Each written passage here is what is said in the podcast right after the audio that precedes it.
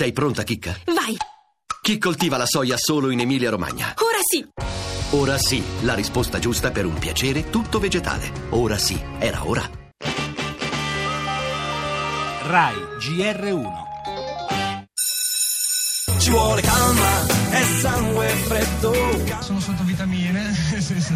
Pare che funzioni, non so, vedremo all'esame. Oggi esce Pirandello come analisi del testo che ne esce dal 2003. Secondo me D'Annunzio dovrebbe uscire. E non vedo perché non dovrei aiutare il mio compagno se ci fosse bisogno. Mi raccomando non chiedetemi niente di matematica perché non so niente. Per me è uguale, che tanto saggio breve, copia e incolla delle tracce e quello, e quello è quanto. Conscio di una brutta popolarità perché Sicuramente tutti i presidenti di commissione metteranno a proprio agio i ragazzi. Ricordarsi che alla scuola loro hanno dato tanto, però la scuola darà anche a loro tanto. Innanzitutto essere tranquilli, pensare che è solo l'attimo conclusivo di un percorso molto più lungo. I miei esami facevano emergere la persona, qui eh, devi condensare, non puoi tergiversare, devi essere preparato su tutte le discipline.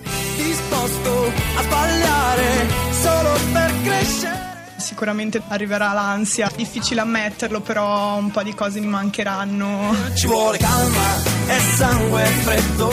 Ce la farete, in bocca al lupo e mi raccomando, niente panico, no panico è la cosa migliore. Calma. Per i 500.000 maturandi 2017 l'in bocca al lupo del ministro Fedeli con il suo lapidario No Panic e quello dei professori. Insomma, il rito si rinnova con gli ingredienti tipici di ogni anno, i gruppi di studio, la scaramanzia, le vitamine, le previsioni più o meno fondate e ragionate sulle tracce. Di questi esami siamo esperti un po' tutti avendoli affrontati e forse mai davvero superati, perché eh, sono uno spartiacque, il passaggio da una fase della vita all'altra. Ecco perché, ostinati, questi esami si ripresentano nei sogni anche quando, anagraficamente, ne siamo tanto lontani. Nessuno di noi li ha dimenticati, nessuno dei 500.000 alle prese oggi con la prova d'italiano li dimenticherà. Per qualcuno c'è già la consapevolezza che ci sarà una certa nostalgia degli anni di scuola, ma solo perché ormai la maturità sarà alle spalle.